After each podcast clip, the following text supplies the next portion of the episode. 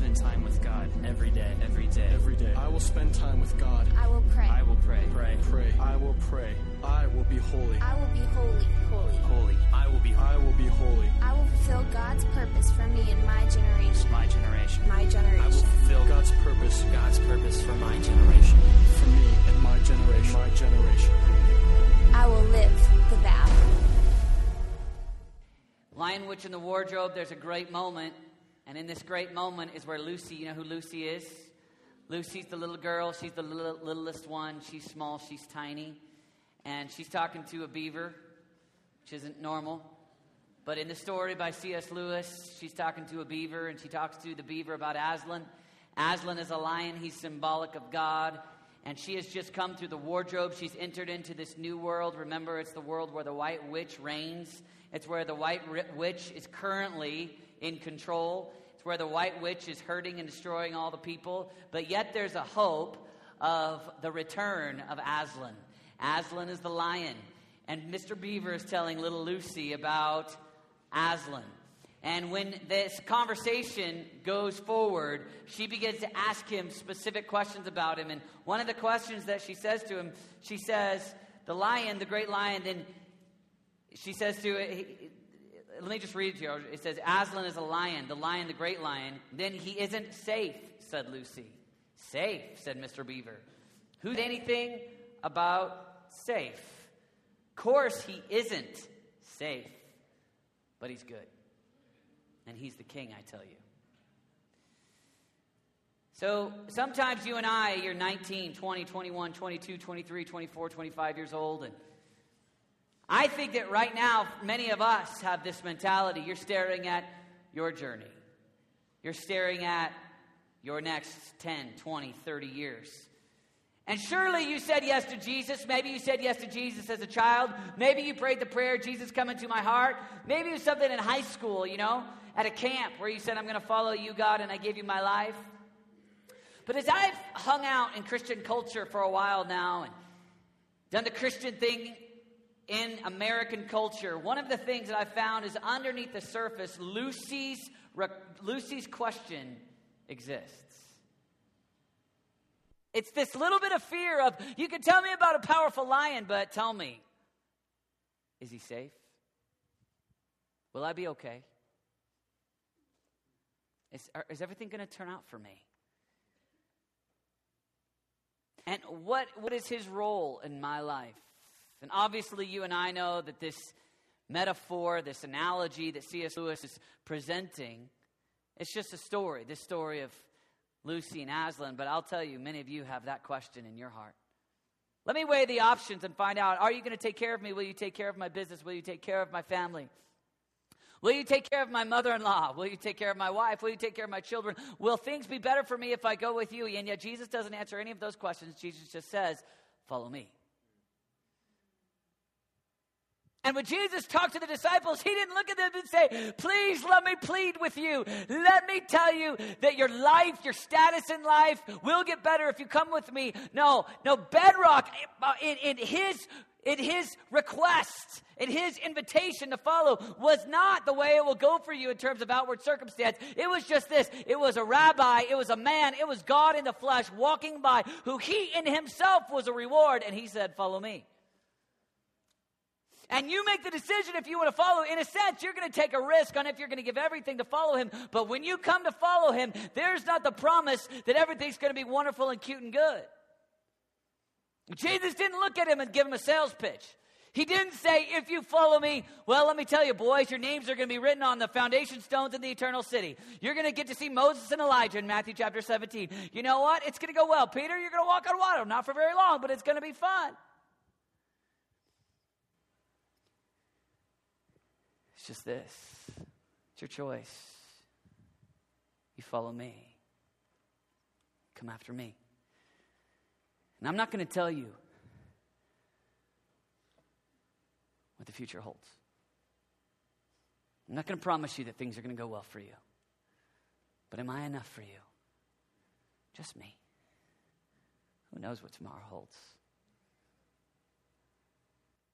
When God calls Abraham, he just says, just go, Genesis 12. He doesn't say anything other than, hey, I'll tell you the place. I'll, I'll lead you to a place. And he just says, you, go to the place that I'm going to lead you.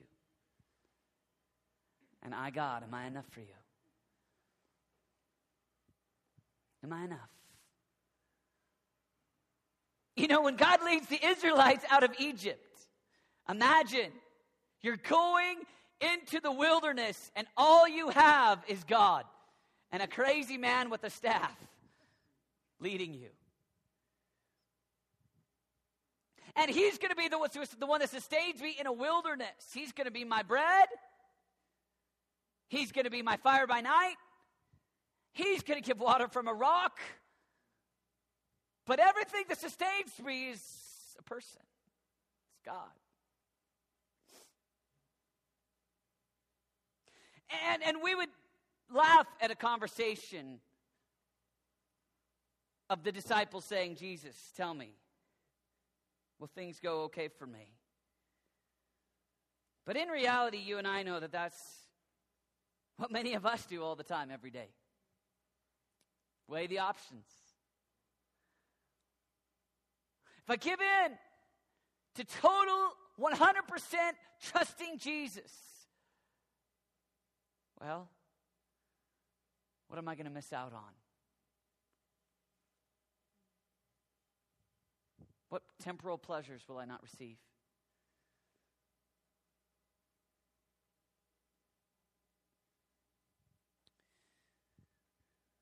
Tonight, I want to encourage you that the opportunity to stare at tomorrow and have Jesus be your only hope is your greatest privilege. Your greatest privilege is actually to look into the days ahead and not look at them in terms of how can I get enough money in the bank account? How can I take care of myself? How can I sustain myself? But to actually enter into what, say, the dis- disciples or say Abraham did, where they say, I don't know, I don't know what tomorrow has. All I know is that I am going to trust and depend and hope in a person, in God. He's my tomorrow, He's my hope. 1 Samuel 14, if you're there, let me just read this story because it's a kind of a crazy story. 1 Samuel 14, verse 1, let me just read it. One day, Jonathan, son of Saul, said to the young man bearing the armor, Come, let's go over to the Philistine outpost on the other side. But he did not tell his father. Saul was staying on the outskirts of Gibeah under a pomegranate tree in Migron. With him were about 600 men, among whom was Ahijah who was wearing an ephod. He was a son of Ichabod's brother Ahitub, son of Phinehas, the son of Eli, the Lord's priest in Shiloh. No one was aware that Jonathan had left.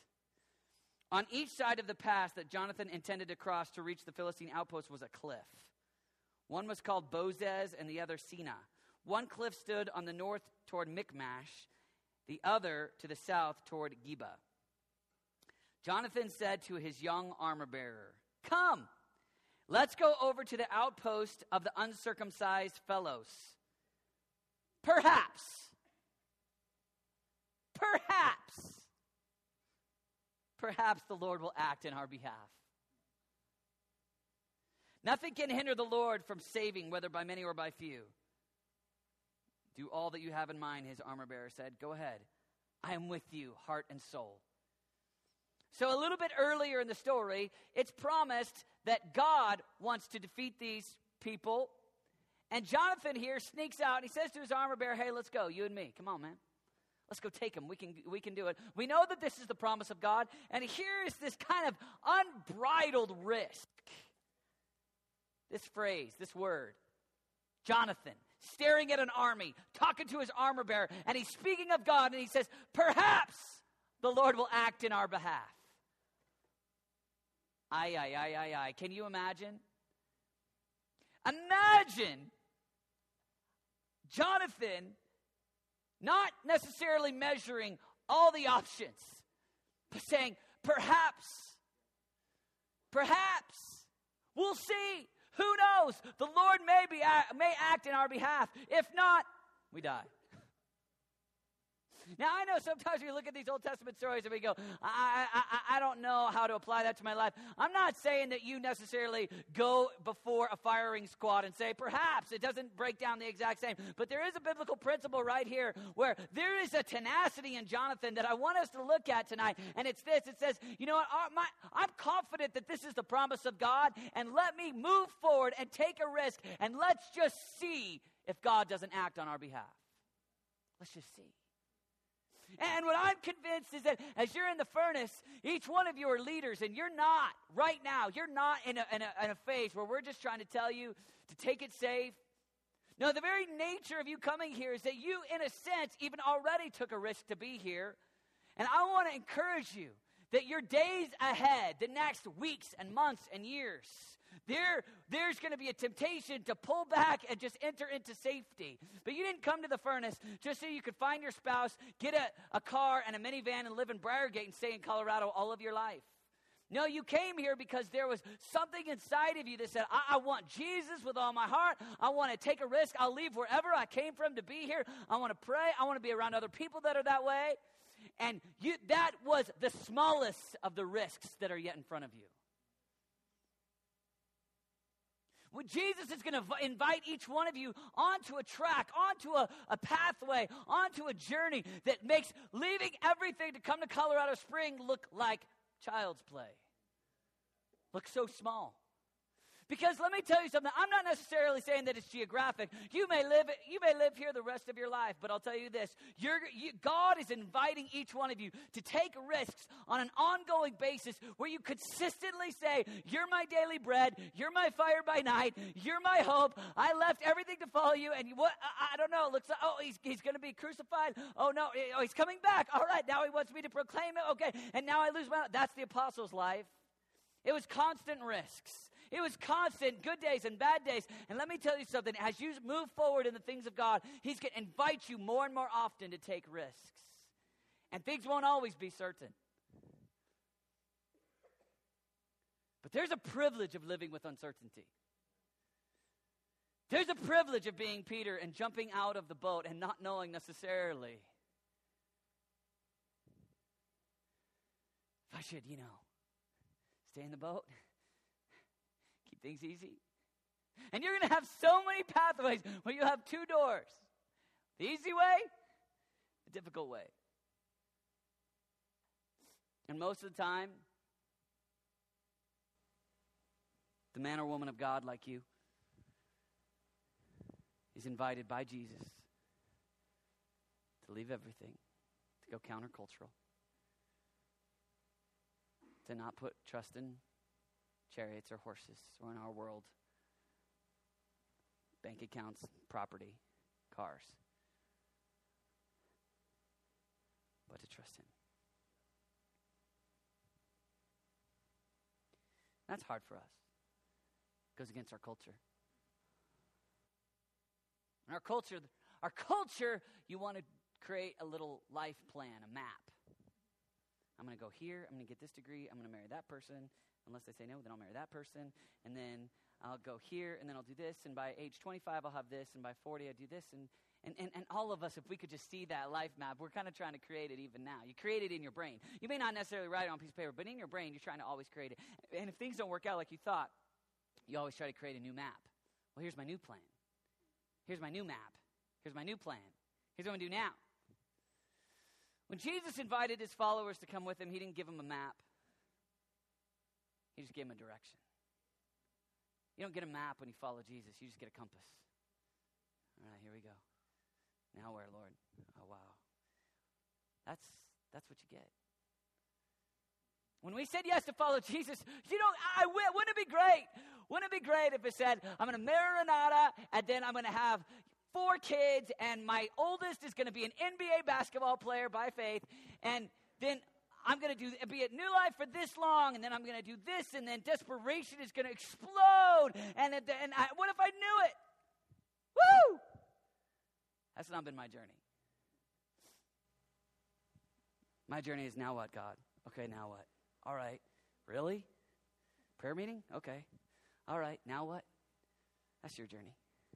You get a compass Following Jesus is like a compass. It's just like, where are you telling me to go? You don't, you, you don't, you don't get a map. You're just following a person. You're following a man. And it's risky. It's countercultural. It's just yes. I'll follow. I'll say yes. It's just that phrase over and over again. I, I, here I am. Send me. Yes, Lord. Okay.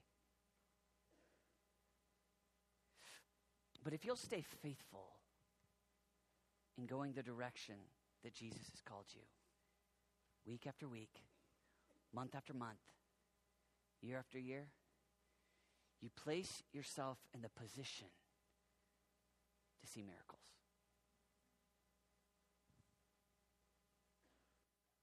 So if you'll just stay in that year after year, day after day, then you put yourself in the position to see God move in a powerful way. But it won't always make sense. I love the story in, in John chapter 9 where Jesus Jesus talks to a blind man. The disciples see the blind man, and rather than trying to help the blind man, the disciples' mode is to start a theological discussion of how the blind man became blind. That's not Jesus' discussion. Jesus answers their questions, and then he looks at them, and this is a very intriguing moment. Imagine the blind man. He wants systematic heal me, and instead he gets saliva in the eyes. Jesus spits in the dirt, rubs it in his eyes. That's the moment where you're going, Is he nice? Is he a good God? That's a lot of you, your moments. No, no, no, no, no. I expected it to be more of the moment where he looks me in the face, smiles big like a father, and boom, I'm healed. Spitting in the dirt and rubbing it in my face was not my expectation.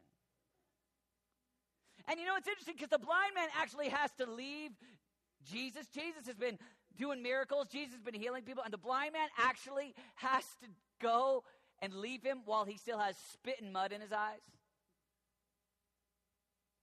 And Jesus tells him to go wash. But can you imagine? You're leaving Jesus, the miracle man. You're walking away from him, and all he's done for you is spit and rub mud in your face?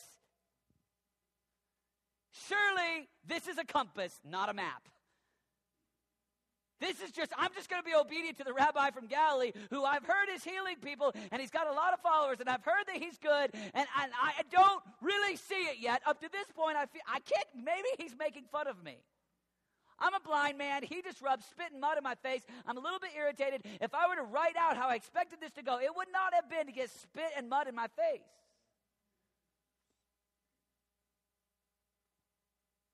He leaves Jesus with spit and mud in his eyes, gets to the water, and once he's obedient in that degree, he's healed.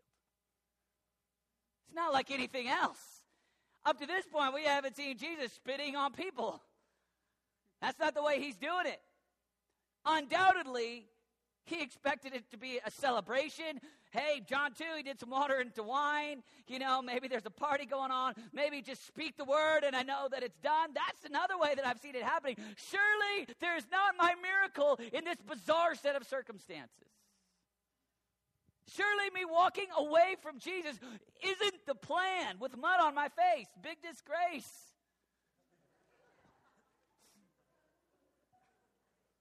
Right? Surely not.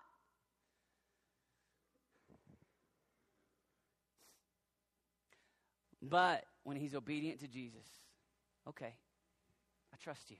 I don't have a map. I'll just do it the way you say. And I'll walk away from the rabbi who's doing miracles. I'll accept the spit on my face, the mud on my eyes, and I'll just do the next thing he told me to do. And faithful, faithful, faithful, faithful, faithful, boom, miracle. Most of us, though, it's hard to stay faithful long enough to see the miracles. Most of the miracles, though, that I've seen take a lot of time. Take a lot of time. When I look at guys like Lou Engle, it seems like boom, thousands of people praying and fasting, yet for 20 years he's leading prayer meetings with three people in Mott Auditorium. It's a lot of faithfulness to boom, have a miracle. And your call, your role, like an ox, stay faithful, be obedient, no matter what, no matter what happens. Daniel in the lion's den, same thing. We know the story of Daniel with the lions because that's what makes the headlines. But the big part of the, of the Daniel story, day after day after day, three times a day, praying. Stay the course. And it's only, I mean, and who'd have thought that the miracle would be when they say, hey, if you keep praying three times a day, we'll kill you. That's not when you go, that here, my miracle. Today's the day. That's when you go, oh dear God, where are you? And that's the moment where God does a miracle. Shadrach, Meshach, and Abednego, same thing. Bow down or you die. Really? Bow down or you die. You know what I find so interesting about their response? Listen to this. It says Daniel 3:16 says, "We will not bow down, our God will rescue us, but even if he does not." Are we weighing the options here? Or are we just being obedient no matter what? Wait a minute, I thought if I came to Jesus, my life became safe, easy, rich, and I have a great spouse. Woohoo! No. It's not the American dream. It's not equivalent. You just say yes. You just follow. And you stay steady for years and years. You'll put yourself in the position to receive a miracle. You'll put yourself in a position where God will lean over the balcony of heaven and go, I just delight in that young man who's staying the course so much. I'm delighted. But it may take a long time. Probably will. It took 100 years for Noah. Just steady building the old ark for 100 years. That's a long time to build a boat. One word from God build a boat. A hundred years. I'm convinced that so many of us have gotten into a culture where we expect everything to go our way and everything to become easy. That very easily we go the way of disobedience. We go the opposite way of where the Lord's calling us because we expected the road to be easier. We expected the narrow road to be as comfortable as the broad road, and it's just not. The narrow way is narrow. The broad road leads to destruction. The broad road is easy for a reason. There's a reason why many people follow it. It's because it's easy, and the narrow way is not easy.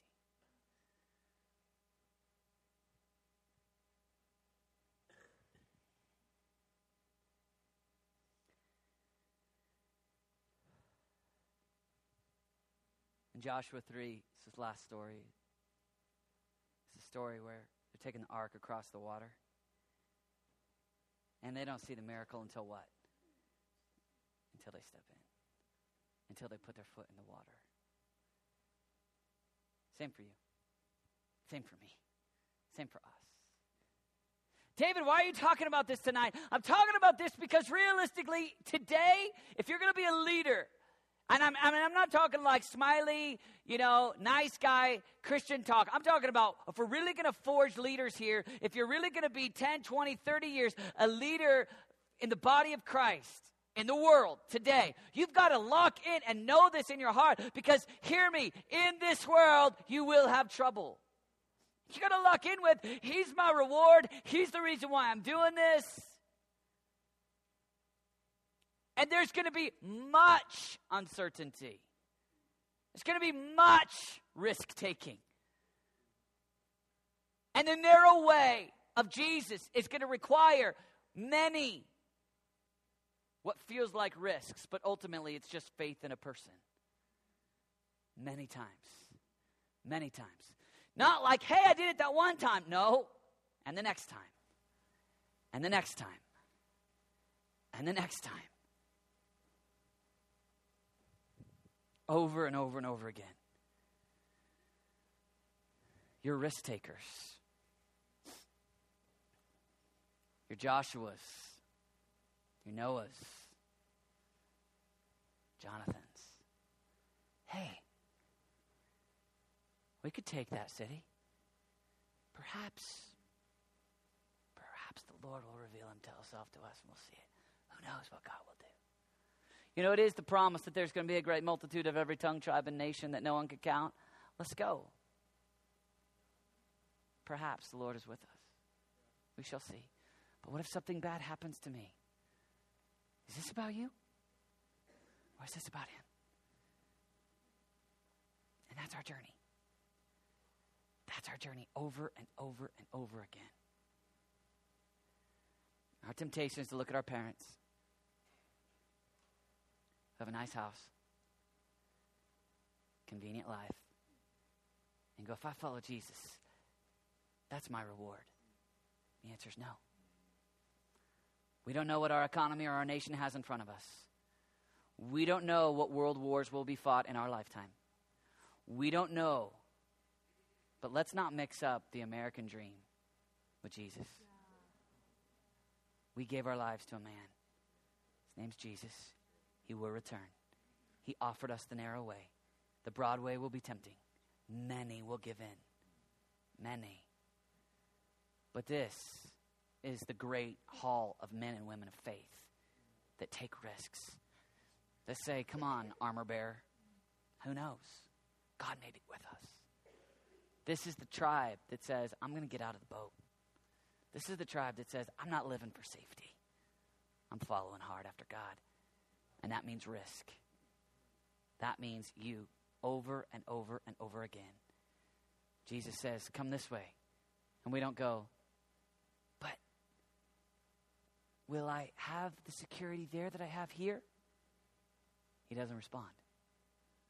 But if I leave everything, what will happen to this business, this family, this?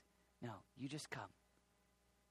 And the great thing is, is whether it's in this life or the next, the people that follow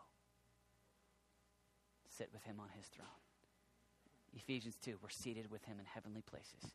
You can't go wrong. It may be a narrow way for a while, but oh, the glorious moment where you look back and you go, if I could redo this, seeing what I see now, I would have taken more risks. I would have walked by more faith.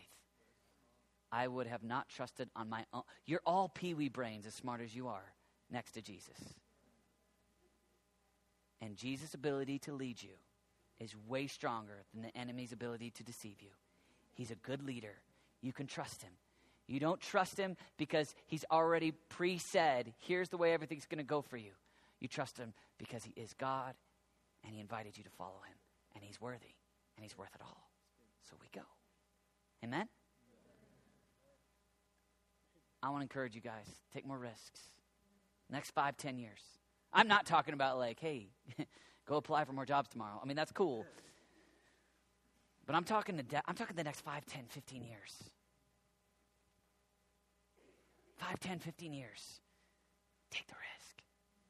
The Jesus risk. Walk by faith.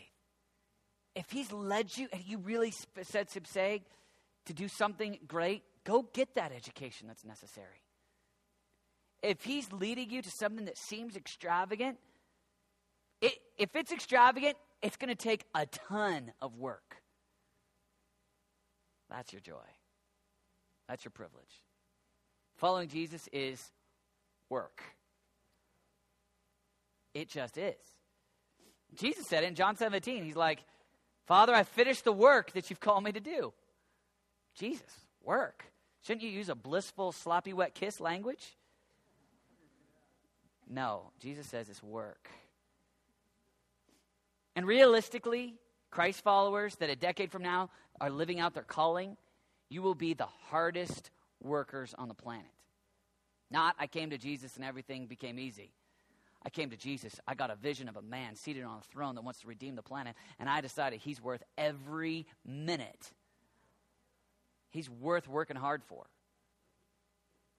so that when I finish my journey, I have finished the work. I've labored, I've toiled, all for you. I lay this crown down at your feet. It's not mine, but I've worked my tail off for the kingdom. because you're worthy. Not because I'm awesome, but because you're awesome. You've just heard one of the speakers from Desperation, a ministry of New Life Church in Colorado Springs. For more information on becoming a Desperation intern, attending one of our conferences, or joining the Desperation National Network for local churches, visit us at desperationonline.com.